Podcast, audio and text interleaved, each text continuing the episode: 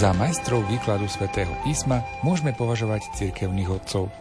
Títo muži prvých storočí cirkvi sú aj pre dnešných teológov prameňom mnohých myšlienok a alegórií, ktoré platia.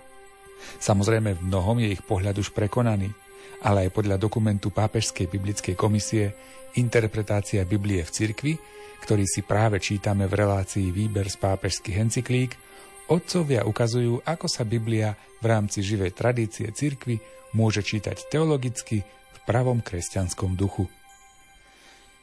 Milí priatelia, vítame vás pri počúvaní relácie, ktorú pripravujú Miroslav Kolbašský, Anton Fabián, Jaroslav Fabián a Martin Ďurčo.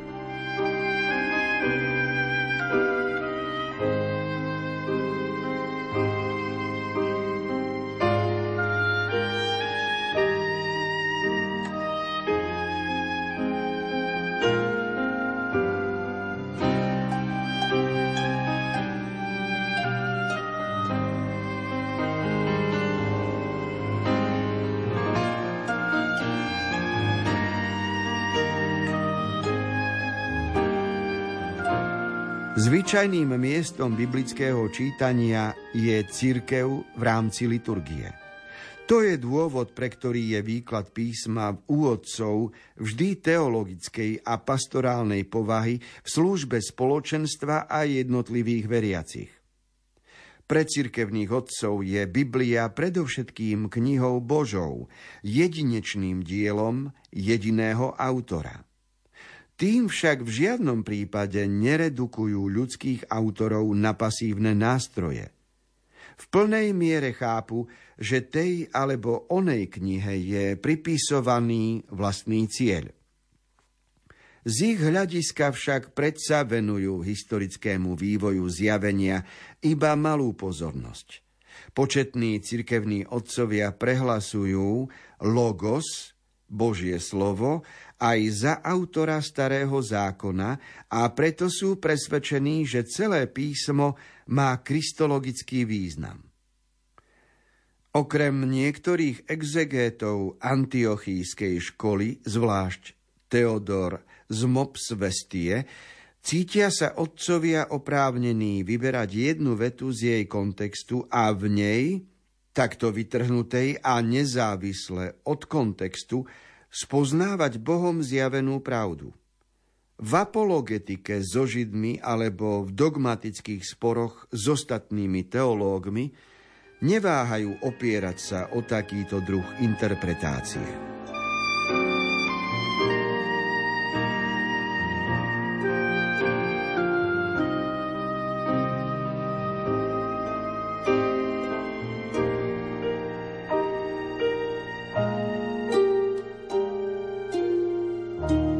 Rámci výkladu Biblie zapodievame sa otázkou, ako cirkevní otcovia pracovali na výklade Biblie.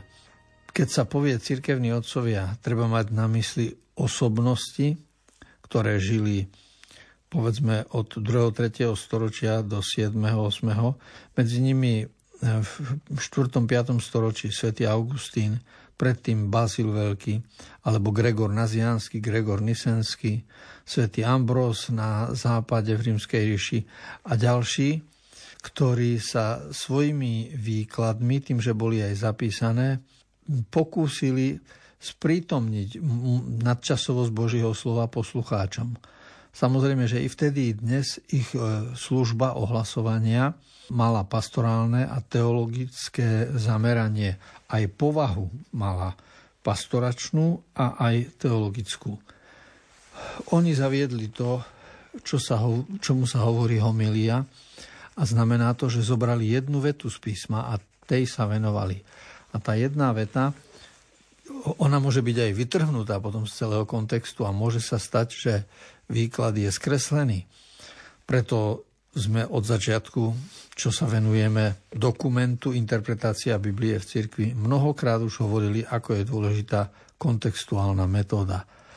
Ale svoje oprávnenie má aj, aj táto špecialita, že v rámci obradov v kostole po evanieliu kňaz sa venuje jednej vete z písma, ktorú rozoberá, analizuje a potom hľadá uplatnenie v každodennej praxi, pretože takýmto spôsobom sa ako keby na mozaike vyčistilo jedno sklíčko, lebo mozaika v gotickom kostole má stovky sklíčok, ale stačí nám každú nedeľu a iba vyčistiť jedno. Postupne sa vytvorí celý obraz, celá mozaika.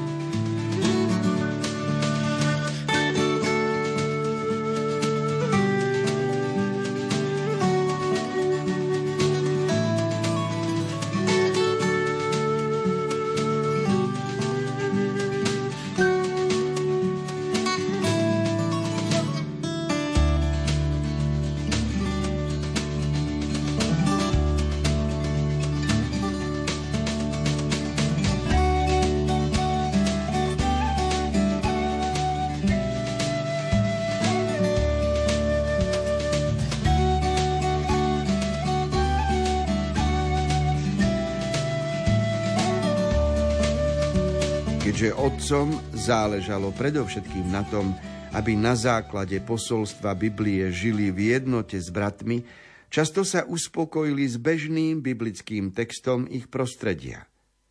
Origenovi, ktorý sa metodicky zaujímal o hebrejskú Bibliu, išlo predovšetkým o to, aby so Židmi argumentoval na základe textov, ktoré boli pre nich priateľné. Hieronym, predstaviteľ a zástanca Hebraika Veritas, zaujíma na tomto poli iba okrajovú pozíciu.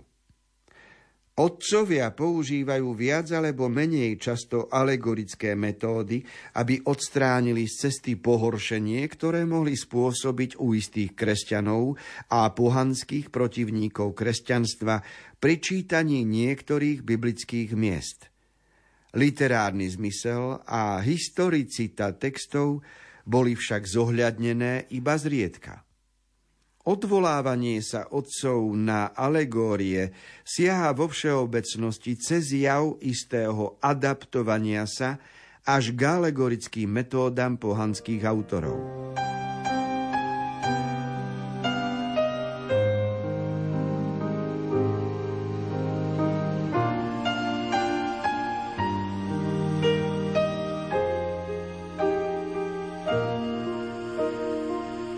Rozmýšľame nad prístupom cirkevných otcov z prvého kresťanského tisícročia k Biblii a k výkladu Biblie, tak nemôžu z našej pozornosti, že napríklad Origenes bol taký znalec písma, že on išiel nielenže vetu jednu vykladať, on slovo za slovom si dovolil robiť výklad a pochopil nadčasovosť a aj odkryl ďalšie významy.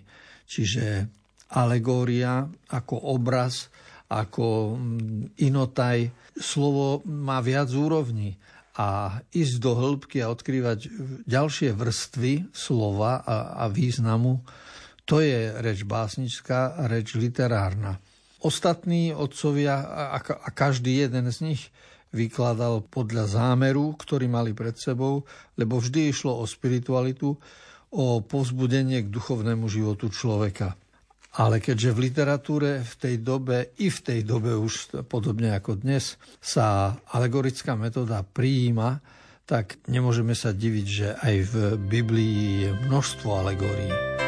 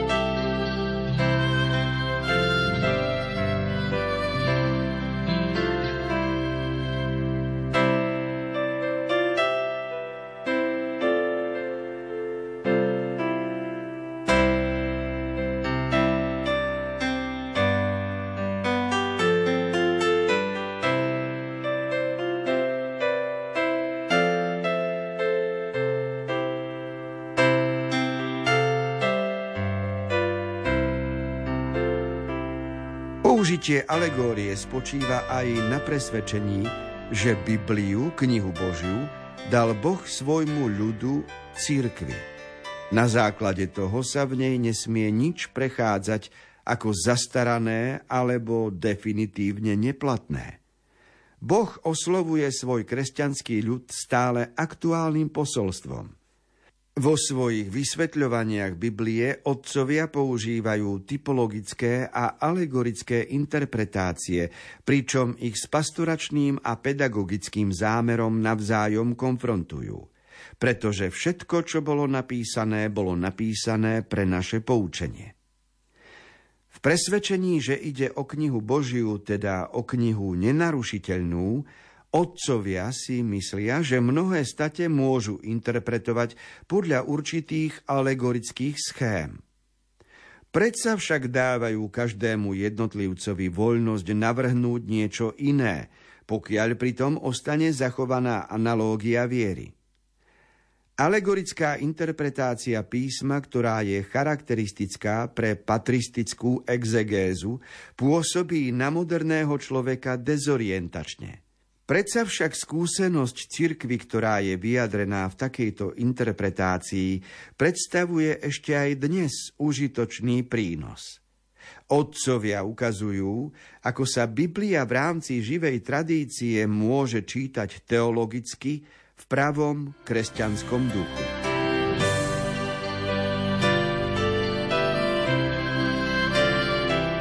Je zjavné, že niektoré texty sú vecné, prírodovedecké, argumentačné, teda logické a s tým pracuje prírodná veda. Napríklad, keď sa bavíme o ľudskom zdraví alebo o nejakých chorobách. A niektoré iné texty sú zase literárne, básnické, spisovateľské, ktoré sú plné obrazov, podobenstiev, literárnych figúr, alegórií. A to je dôležité, lebo medzi riadkami sa treba naučiť čítať. A to, čo je povedané v slovách, to je najmenej dôležité, pretože ten význam je oveľa hĺbší. To vidíme najmä napríklad na moderných textoch piesni, ktoré počúvame bežne z rádia. Keď sa spieva, keby bolo niečo, čo sa ti dá zniesť, ty si voda, čo ma drží nad vodou.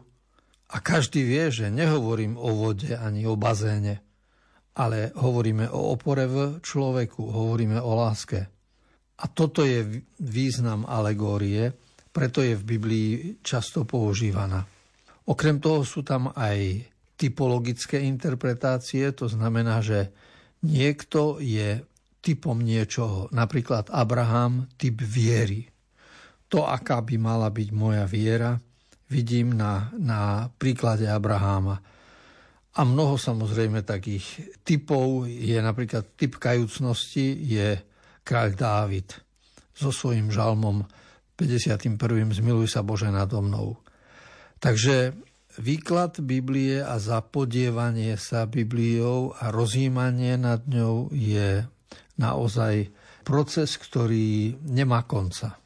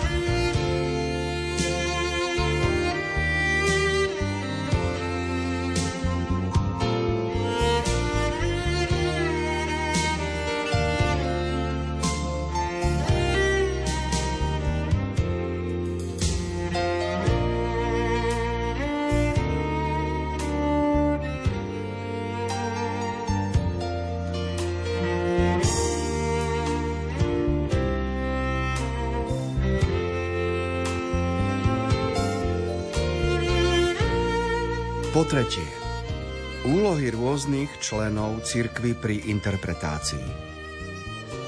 Spisy, ktoré boli darované cirkvi, sú spoločným pokladom celého veriaceho ľudu.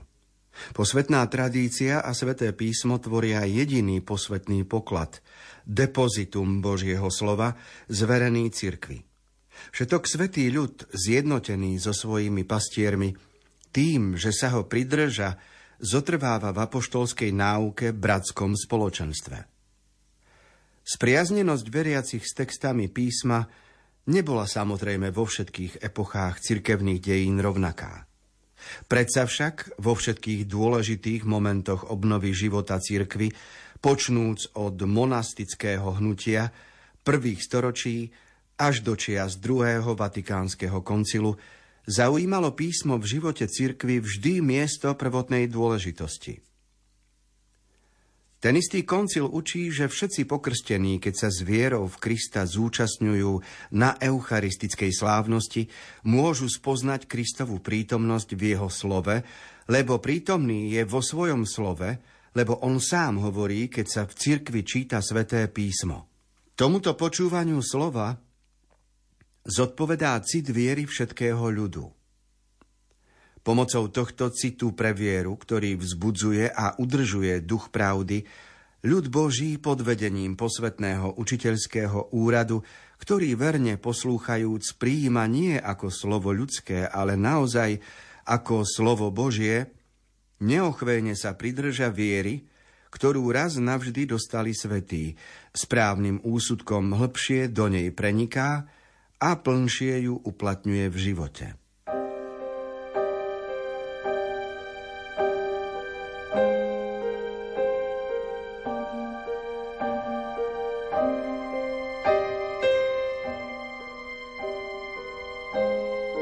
Obyčajne si myslíme, že odborníci na výklad Biblie, tak ako boli rabíni, znalci Mojžišovho zákona, neskôr vidíme cirkevných otcov, vidíme stredovekých teologov a aj dnes e, k životu kňaza patrí znalosť Biblie a to, že sa v tom jednoducho vyzná. Ale musíme ísť aj ďalej, pretože od krstu všetci, ktorí sme pokrstení, máme účasť na Kristovom prorockom úrade, na Kristovom učiteľskom úrade. Máme účasť na rozlišovaní, čo je dobré, čo je zlé, čo je čierne, čo je biele, kde je pravda, kde je klam. A tento dar, ktorý máme, znamená, že sme oprávnení čítať písmo s pochopením, čítať ho s povzbudením a s hľadaním jeho vnútorného zmyslu. Druhý vatikánsky koncil, čiže 1963 a 65, zaviedol liturgickú reformu, v ktorej začalo aj bohatšie čítanie písma v omši a aj účasť čitateľov, lektorov je bohatšia. Dnes vidíme, že nedelná liturgia je zaujímavá, ak vystúpi prvý lektor so starozákonným čítaním, ak vystúpi druhý lektor s novozákonným čítaním, ak niekto pekne zaspieva žalm, samozrejme, že od ambónu spredu, tak to všetko vytvára takú liturgiu a taký obraz, ktorý človeka poteší. Nemusí byť svetá omša iba nudnou záležitosťou a ani nebude pre toho, kto sa vie zapojiť a kto vie ponúknuť svoju službu, že prečíta úryvok z písma. Samozrejme, nie je to ľahké, lebo pre väčšinu z nás je pohodlné pyšne zostať sedieť v lavici a počúvať. Chce to veľkú pokoru ísť dopredu, čítať pred inými, riskovať, že sa pomýlim, lebo to predpokladá, že mám zmysel pre službu. A to je e, rozhodujúce, že čo nás motivuje. Lebo Ísť v nedeľu a prečítať lekciu je naozaj prejav pokory a služby. Samozrejme, že sa to musí organizovať, na to je pastorálna rada pri Farskom úrade. Musí byť v tom nejaký systém a poriadok, ale dôležité je, a všetci kňazi vieme, aké, aké je náročné a zápasíme o to, aby bol dostatok lektorov a spevákov pre liturgiu.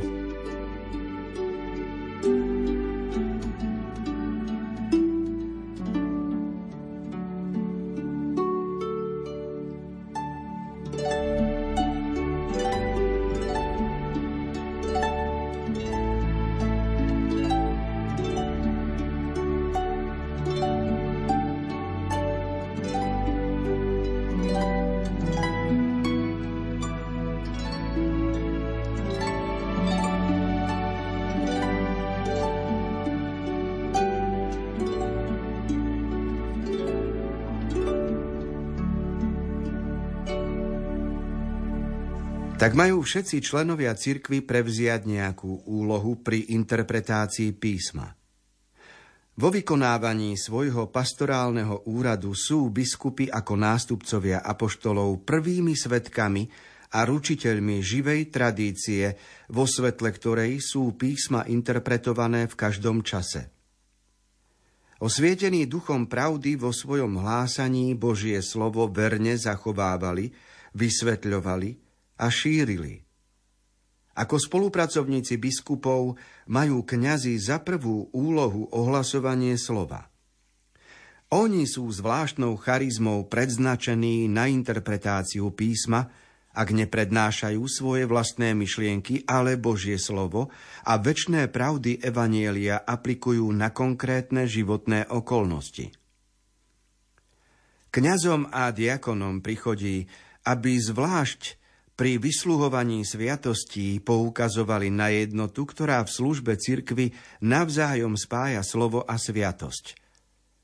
Ako predsedajúcim eucharistického spoločenstva a vychovávateľom vo viere prináleží služobníkom slova, ako ich hlavná úloha nie len učiť, ale i pomáhať veriacim prijať a porozumieť to, čo im Božie slovo hovorí v najhlbšom vnútri srdca, keď počúvajú a meditujú písma.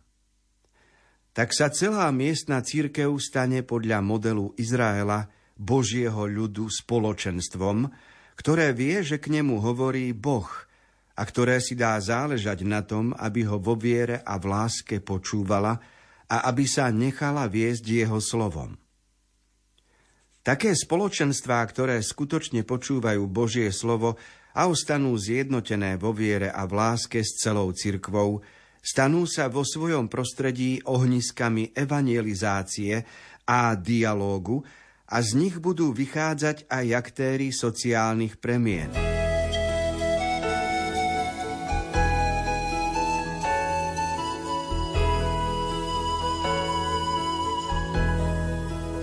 Tomto článku sa hovorí o určitej, určitej hierarchii, čiže aká je úloha biskupov pri interpretácii Biblie a potom aká je úloha kňazov a diakonov. A o chvíľu budeme počúvať o tom, aká je úloha všetkých kresťanov a jednotlivcov pri výklade Biblie, pri čítaní počas liturgie.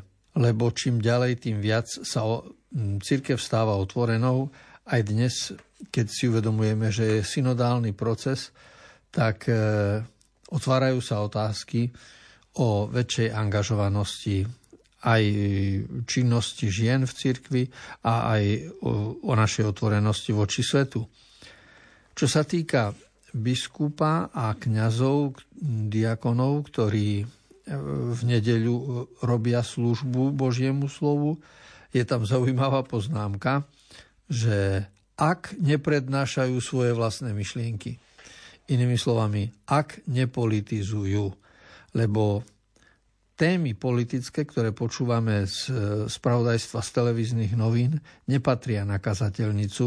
Jednak preto, že sú, polarizujú spoločnosť, sú rôzne výklady a jednak preto, že stávajú sa repetíciou Čiže na to, aby sme počúvali politické komentáre, vieme čo a kedy koho zapnúť a na to, aby sme v kostole počúvali, tak tam chceme počúvať to, čo vedie človeka k spáse, k sviatostiam. A politické premeny, spoločenské premeny vo svete sú veľmi časté. To znamená, že je to odôvodnené, že v kazateľskej službe má politika mať e, vedľajšie skoro, skoro nulové miesto, pretože dnes sú ľudia inteligentní. To nie je ako pred 100 rokmi, keď bolo treba, aby kňazi angažovali sa a hovorili ľuďom o národe, o slovenskom štáte, o československom štáte o, a tak ďalej. Tam to bol svet, ktorý nepoznal rádio, neboli SMS-ky, neboli internety a, a siete, čiže spôsob šírenia evanília a, a aj vtedy kazateľstvo bolo celkom iné. Dnes, keďže sú jednotlivé segmenty, tak vieme, kde máme sledovať politiku, kde kultúru, kde mám sledovať šport a kde mám sledovať spiritualitu. Dnešný čas vyhradený relácií výber z pápežských encyklík sme pomaly naplnili. Milí priatelia, sme radi, že ste sa spolu s nami opäť započúvali do dokumentu Interpretácia Biblie v cirkvi, ktorý vydala v roku 1993 Pápežská biblická komisia. Už teraz sa tešíme na stretnutie opäť o týždeň, kedy budeme v čítaní a komentároch pokračovať. Reláciu Výber z pápežských encyklík pripravujú Miroslav Kolbašský, Anton Fabián, Jaroslav Fabián a Martin Ďurčo.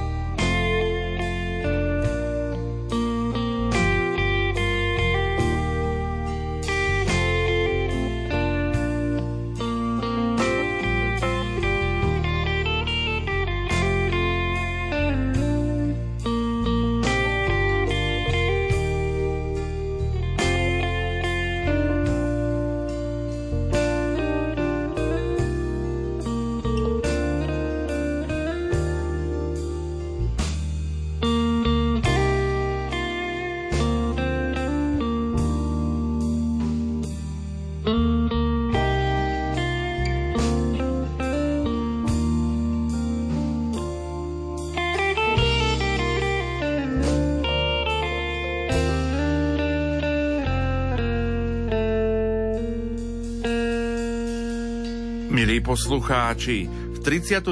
nedelu v cezročnom období vám v nasledujúcich minútach ponúkame priamy prenos Sv. Omše z dieceznej svetine Božieho milosrdenstva v Smižanoch. Celebruje ju páter Peter Klubert, rektor svetine. Účinkuje mládežnícky zbor pri svetini. Technicky spolu